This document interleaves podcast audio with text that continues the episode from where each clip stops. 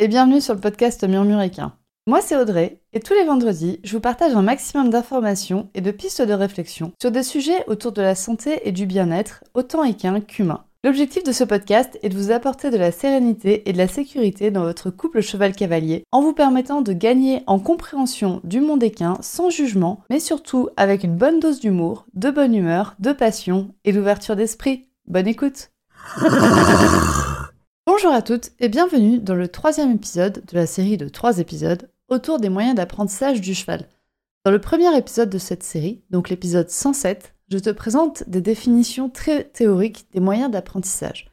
Dans le second épisode, l'épisode 108, je quitte un peu le monde merveilleux de la théorie pour me diriger un peu vers la pratique et discuter notamment de l'éthique des moyens d'apprentissage. Dans ce dernier épisode, donc celui que tu es en train d'écouter, de cette série, nous allons donc nous pencher vraiment sur la mise en pratique quotidienne des moyens d'apprentissage du cheval. Si tu n'as pas écouté les épisodes 107 et 108, je t'invite à aller le faire maintenant. Mais si tu n'as vraiment pas envie ou que tu souhaites un petit rappel de ce qu'on a vu dans ces épisodes, voilà ce qui est à retenir des épisodes précédents. La première chose à retenir, c'est que le conditionnement classique et le conditionnement opérant sont deux manières d'apprendre de l'animal qui sont différentes. Le conditionnement classique, c'est le principe qui gouverne les réponses involontaires et automatiques de l'animal face à une situation, tandis que le conditionnement opérant, c'est le principe qui gouverne les réponses volontaires de l'animal face à une situation.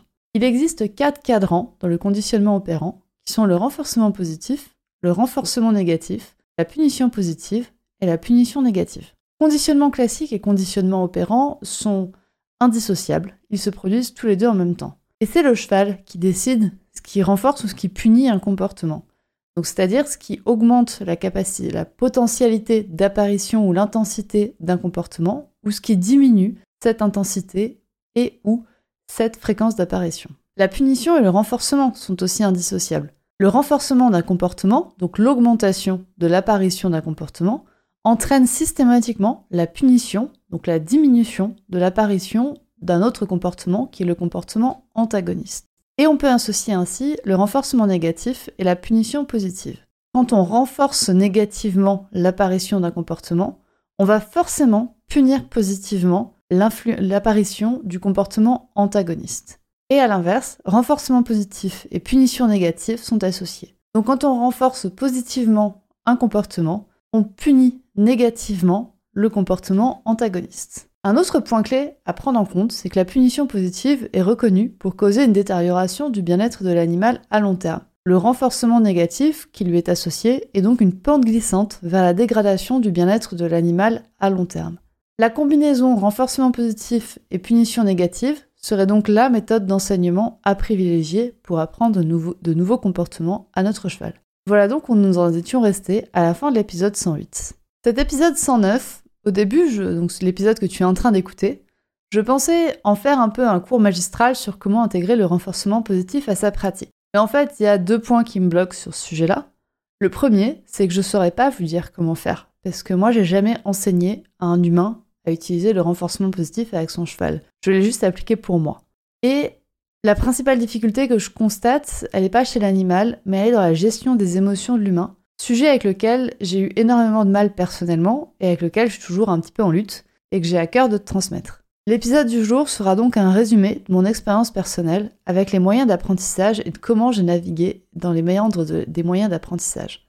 Tu ne trouveras donc pas de grandes leçons sur comment modifier ta pratique de fond en comble, Aujourd'hui, mon but, c'est de semer des graines de réflexion pour que tu sois capable de faire tes choix en conscience, sans un gourou pour te les inculquer. Si ce que tu étais venu chercher aujourd'hui, c'était des moyens d'apprendre pour toi, c'était de trouver justement un cours magistral sur comment utiliser le renforcement positif avec ton cheval et comment l'intégrer dans ta pratique, je te recommande d'aller écouter le podcast de Chevaux Explorateurs.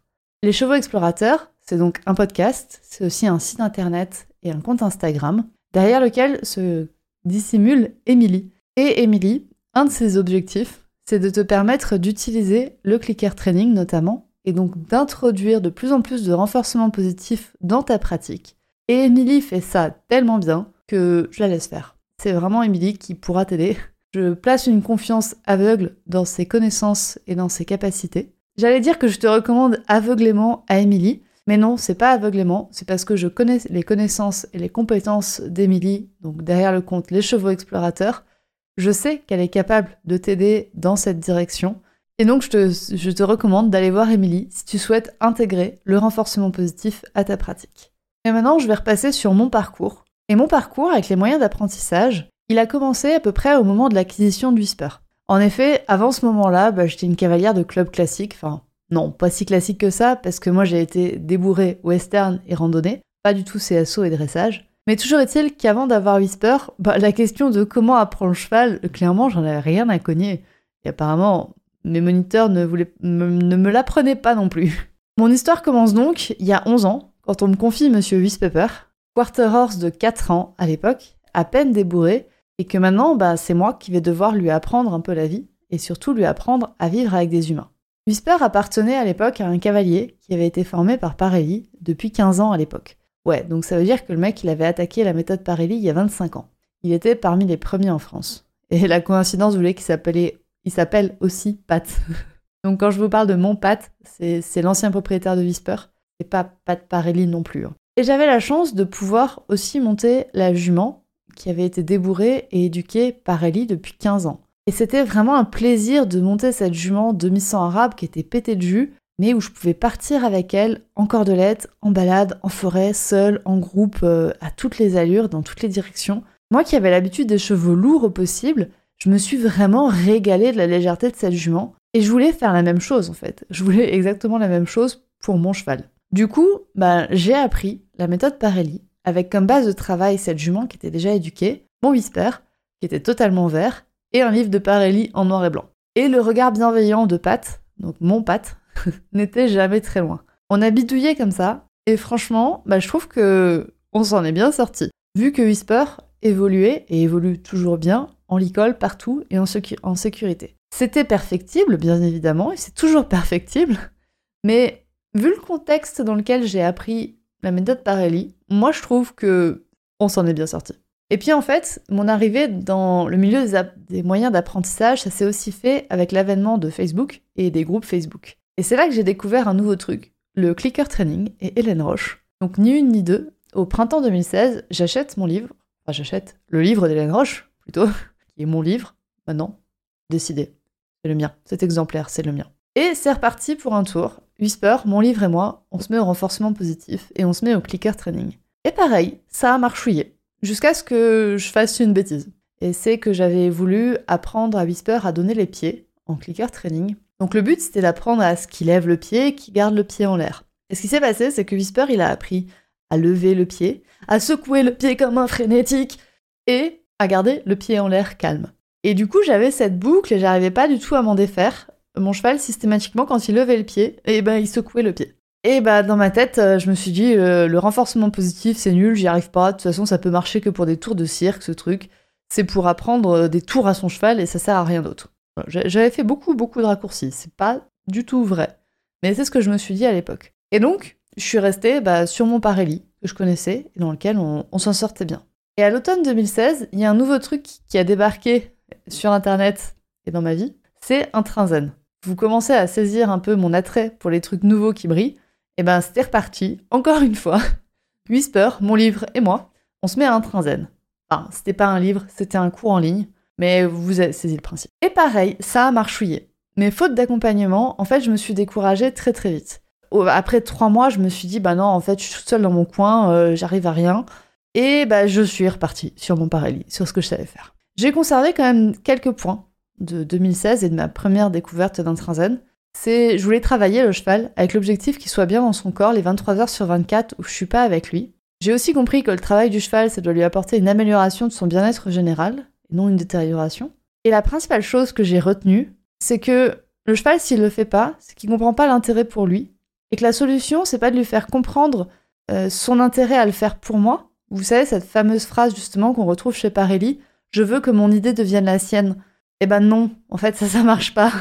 Moi, je veux que le cheval, enfin, et c'est vrai, le cheval doit trouver un intérêt pour lui. Et du coup, le but avec un zen, et qui était après mon but dans mon équitation, c'est pas que mon idée devienne la sienne, c'est que son idée émerge. C'est que l'idée du cheval émerge. Et que ce soit son idée, c'est son idée. Point. Et je me suis aussi rendu compte, grâce à Z en 2016, c'est que le renforcement positif intégral avec un cheval, bah, c'était possible, mais que moi je savais pas comment faire. Donc il y a eu une petite évolution, j'ai découvert que c'était possible, mais je savais pas comment. Et ça a vraiment été le point de bascule qui m'a vraiment fait réfléchir à l'éthique de mon étiquetation. Avant un zen, je suivais l'objet brillant, et après un train zen, bah, je voulais faire des choses pour mon cheval.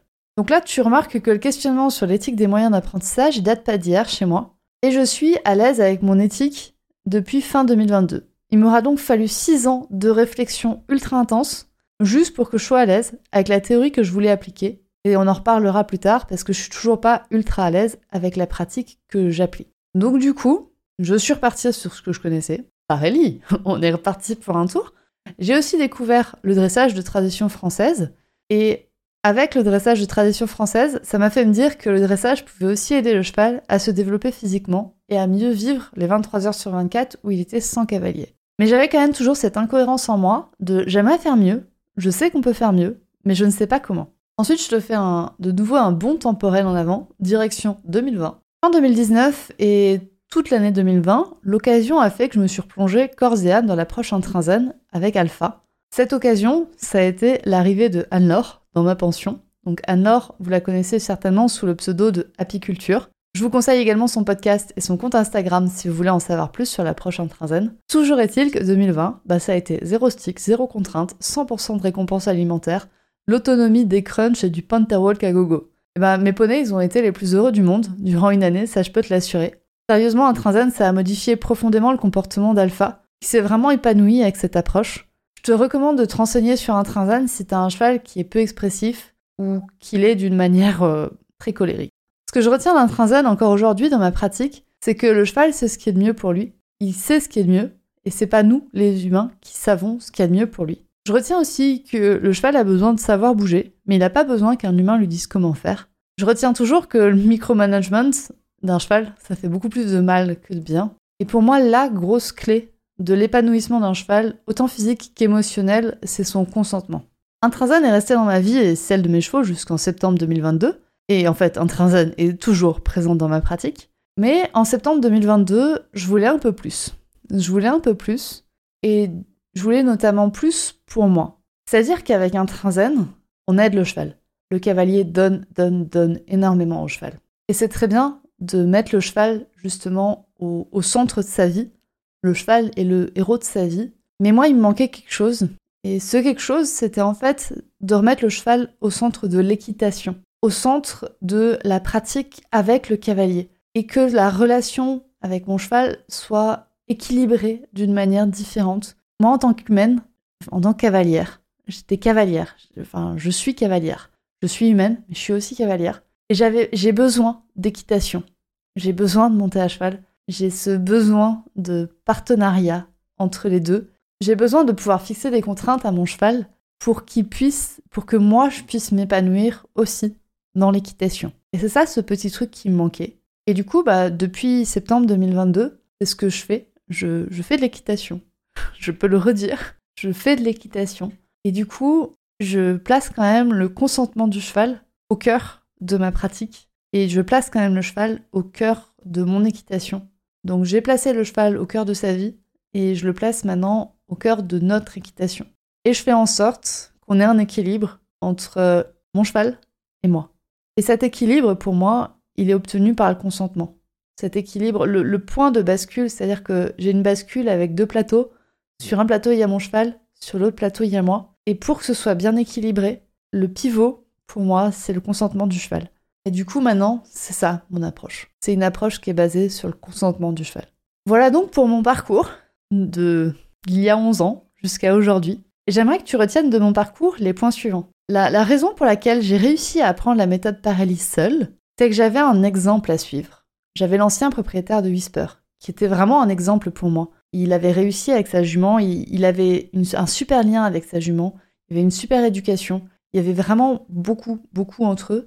Et du coup, bah, leur couple, cheval-cavalier, a vraiment été un exemple à suivre pour moi. Et l'autre point qui a fait que j'ai réussi avec la méthode Parelli et que j'ai réussi seule à l'apprendre, cette méthode, c'est que j'avais pas non plus de regard extérieur malveillant. Il y avait que mon Pat et moi dans l'écurie. On était quatre. Pat, moi, sa jument et Whisper.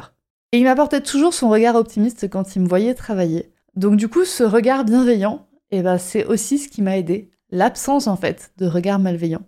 Et quand j'ai été seule dans mon écurie, enfin, on s'entend seule, hein, c'était que j'étais la seule à vouloir faire du clicker ou la seule à vouloir faire un trinzen, et que j'ai voulu débuter le clicker ou un trinzen seul, ben, en fait, j'ai pas réussi. Et ce qu'il a fallu pour que je réussisse, c'est un groupe d'amis pour soutenir mon apprentissage, c'est justement de ne pas être seul. Pour réussir, j'avais besoin d'un groupe social, aussi réduit soit-il, qu'une seule personne qui me soutienne. Et c'est vraiment ce qui m'a fallu maintenant pour bah, réussir dans la méthode Parelli, réussir en clicker ou réussir avec un Trazen. Et même si j'étais seule dans mes écuries à faire du Parelli, et ça m'est arrivé d'être seule dans mes écuries à monter en licol en corde ou à vouloir faire de la cordelette alors que tout le monde autour, ce qu'il voulait, c'était sortir en concours de CSO ou faire du dressage, et moi j'étais un peu la hippie qui montait en cordelette, bah, j'ai réussi quand même parce que j'avais un socle qui était très très fort, et on va en reparler juste après. Et le deuxième point que je voudrais que tu retiennes, c'est que mon parcours il a commencé il y a 11 ans. Il y a 11 ans maintenant. C'est long, c'est ultra long. D'évoluer dans sa pratique et d'aller vers une pratique éthique avec laquelle on est à l'aise, ça se fait pas en quelques semaines, ça se fait pas en quelques mois. On parle en années. On parle en années et c'est normal. Et c'est normal que ça prenne du temps. Et je vais justement maintenant te parler des trois points bloquants, l'évolution vers une équitation plus éthique et respectueuse en utilisant les moyens d'apprentissage. On est d'accord, le renforcement positif, c'est le moyen d'apprentissage le plus bénéfique à long terme pour le cheval. Mais alors pourquoi est-ce qu'il n'est pas plus présent dans nos écuries? Pour moi, il y a trois raisons à ça. La première, c'est la nécessité de déconstruire nos apprentissages passés. Et la première, c'est le manque d'exemples et de groupes sociaux soutenants. Et le troisième point bloquant, c'est pour moi le manque de professionnels compétents. Mais ces professionnels compétents, ils souffrent eux-mêmes des deux points précédents, c'est-à-dire qu'ils ont besoin de déconstruire leurs pratiques et ils ont besoin de ne pas se sentir seuls, et en plus ils ont besoin de ne pas se sentir seuls en tant que professionnels. J'espère que tu auras remarqué que les problématiques que je soulève, elles sont en lien avec le cavalier et elles sont pas en lien avec le cheval. Parce que le cheval, il connaît déjà le renforcement positif. Il n'a pas besoin de l'apprendre. Par contre, le cavalier, lui, il a besoin d'apprendre à utiliser les outils associés au renforcement positif. Et donc je te propose de creuser un petit peu ces, trois points que je t'identifie. Donc le premier point, de déconstruire le passé. C'est le fameux on a toujours fait comme ça, et c'est une phrase qui peut aussi se mettre en j'ai toujours fait comme ça. Et cette phrase, elle est dure. Parce qu'en vrai, on a toujours appris à éduquer nos chevaux en renforcement négatif avec la menace sous-jacente de la punition positive qui était jamais très très loin. Même moi qui ai fait mon éducation équestre assez loin du poney club de base, j'ai eu énormément à déconstruire. Et j'ai encore énormément à déconstruire. Il faut accepter de redevenir débutant après des années et des années de pratique. Et c'est ultra dur pour notre ego d'humain, et c'est ultra dur pour notre cerveau, et c'est ultra dur pour nos réflexes. J'ai encore aujourd'hui des réflexes de renforcement négatif dans lesquels j'ai vraiment du mal à me défaire. Mettez-moi un stick dans les mains et je vais avoir le réflexe de frapper mon cheval. Je vais avoir le réflexe de monter en phase. Même si je sais que c'est pas bon. Même si je sais que c'est pas bon, ce réflexe il est toujours là. Et aujourd'hui encore, dans ma pratique, de temps en temps, je me prends un stick pour moi, pour m'éduquer moi, pour me faire déconstruire ce que moi j'ai fait. Et en général, quand je prends un stick, par contre, le, cheval est en liberté, comme ça il peut se barrer quand il veut. Mais euh, et je fais des gros gros efforts quand j'ai un stick sur moi. Du coup, je, ne le prends pas toute la séance. Je me fais des, des, des pointes d'apprentissage pour moi pendant quelques minutes où je vais prendre le stick et je vais me dire ouais ok mais force-toi là consciemment à ne pas à ne pas l'utiliser, à l'utiliser d'une manière éthique en fait, à pas vouloir frapper ton cheval. Et euh, bah ça, ça prend du temps. Ça prend vraiment du temps. Et là, je le fais donc consciemment, je me force.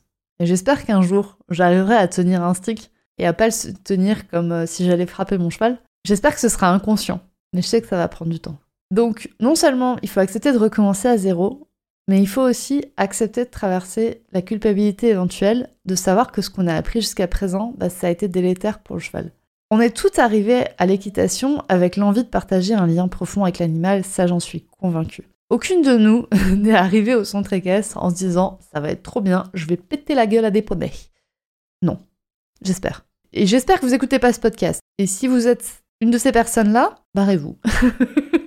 non, en vrai, personne n'arrive dans un centre équestre en se disant je vais, je vais mettre des taquets à mon cheval. Et puis en fait, on est, euh, on est soumise à une autorité et on, se met, on, donne notre confiance à une autorité qui est le moniteur et qui est le système éducatif équestre qui existe. Et malheureusement, ce système, il nous met très très vite dans les mains des outils qui favorisent le renforcement négatif et la punition positive. Très vite, on se retrouve avec une cravache, avec un mordure, avec des éperons. On se retrouve avec tout ça sans forcément savoir les utiliser. Et la seule manière qu'on va trouver de les utiliser, ça va être le renforcement négatif au mieux et la punition positive quand même le plus souvent. Et parce qu'en fait, la punition positive, ça marche. Donc c'est comme ça et c'est ce qui marche le plus vite. C'est le, moyen d'apprentissage qui a des résultats les plus rapides, mais des résultats qui sont délétères à long terme. Mais vu qu'ils marchent, eh ben nous on apprend comme ça. On apprend à utiliser ces outils en les utilisant comme la punition positive. Donc c'est vraiment un, un énorme effort à faire de réussir à déconstruire notre passé. Ça nous fait traverser plein plein de choses. Et d'ailleurs, si tu as envie de t'intéresser à la construction de ton cerveau et de comment déconstruire des choses et des croyances, je t'invite à écouter un autre podcast qui est celui de Symbiose Ekin, qui est psychologue et qui t'apprend, qui t'apprend, qui te fait évoluer dans ton monde de cavalier en utilisant la psychologie. Le deuxième point, donc une fois qu'on a déconstruit un peu notre passé, il va falloir construire notre futur. Et pour ça, il va falloir s'appuyer sur des personnes. Parce qu'en fait, quand on commence à faire différemment que les autres, eh ben on est toute seule. Et franchement, qui c'est qui a son cheval dans une pension dans laquelle la majorité des cavaliers utilisent le clicker training? Si c'est dans ce cas-là, je veux bien que tu m'envoies un message privé sur Instagram parce que je serais ravie de connaître cette écurie. J'en connais quelques-unes, mais elles sont très peu nombreuses. Donc on se retrouve toute seule à vouloir essayer quelque chose. Et nous, bah, les petites humaines de cheval, on est des êtres sociaux, c'est-à-dire qu'on a besoin d'un groupe pour survivre. Inconsciemment, on a besoin de s'entourer. Et se séparer du groupe en faisant quelque chose de différent du groupe, c'est perçu comme une menace par notre cerveau. Alors oui, normalement notre cerveau, il est totalement capable de gérer cette menace de solitude de la plupart du temps. Sauf quand plusieurs menaces sont présentes en même temps. C'est la notion de trigger stacking en anglais, qui se dit accumulation des déclencheurs en bon français. C'est-à-dire qu'il y a une menace, la menace d'être isolé du groupe. Et on arrive à la gérer un petit peu. Jusqu'à ce que cette menace, euh, bah, il y ait d'autres choses qui s'y accumulent. Par exemple, la menace physique. Par exemple, un cheval qui a un comportement dangereux. Parce qu'on a fait une bêtise. C'est normal de faire des bêtises quand on commence quelque chose. Quand on commence un nouvel apprentissage, c'est normal de faire des erreurs. Mais ces erreurs, des fois, peuvent mener à des comportements dangereux de notre cheval. Un cheval qui mord, un cheval qui s'est tapé. Ou même, ça peut être des, remarques d'autres personnes. Ça peut être des remarques qui vont dire, en fait, tu te fais vraiment exclure tu te fais vraiment exclure. Les gens qui vont dire euh, mais ton cheval il va devenir dangereux. Bah oui, en fait, peut-être que je me mets en danger physiquement. Je me mets en danger socialement parce que je m'exclus du groupe. Peut-être que je me mets aussi en danger physiquement et je m'en étais pas rendu compte. Et là, on panique. C'est pour ça qu'il y a beaucoup de personnes qui arrivent à débuter le clicker training toutes seules, mais qui n'arrivent pas à le continuer, qui à un moment donné ont un moment de panique et qui reviennent en arrière. Comme moi j'ai fait, que moi j'ai eu ce moment de panique avec le fait de donner les pieds pour Whisper. Et bah oui, je me suis dit, bah déjà, je m'isolais un peu socialement du groupe. Et en plus de ça, ben ouais, c'était pas très sécuritaire, quoi, un cheval qui balance son antérieur n'importe comment. et en plus de ça, j'ai eu, euh, eu des personnes qui m'ont dit, bah oui, mais c'est dangereux, tu te rends compte? Ouais, ok, c'est dangereux. Bah, je, reviens en sécurité. Et c'est normal pour mon cerveau de vouloir revenir en sécurité. Et donc, bah, la sécurité, c'est ce que je connais. La sécurité, c'est ce que je connais, c'est ce que je sais faire, c'est ce que j'ai toujours fait. C'est pour ça que c'est important de s'entourer de personnes qui sont comme vous, de s'en entourer physiquement, c'est le mieux. De s'en entourer virtuellement, c'est quand même bien. Et donc, du coup, comment faire? Ben, si on veut quand même aller vers des méthodes plus éthiques, si on veut aller vers du renforcement positif avec notre cheval, comment est-ce qu'on peut apprendre? Bon, je te l'ai dit, tu peux apprendre seul. C'est faisable, c'est totalement faisable, surtout si tu as un groupe. Tu peux apprendre avec des ressources indirectes, des livres, des groupes Facebook, des podcasts. Tu peux te former, tu peux apprendre, tu peux trouver des exemples, même sans leur parler, tu peux trouver des modèles, tu peux parler, tu peux trouver des gens qui t'inspirent. Donc ça, ça va être des ressources indirectes et ça va favoriser ton apprentissage. Et après, si tu veux être encore plus encadré, tu peux aller voir des professionnels compétentes. Je t'ai dit qu'il n'y en a pas beaucoup, mais il y en a quand même. Et je reviens du coup à ce que je t'ai dit en début d'épisode.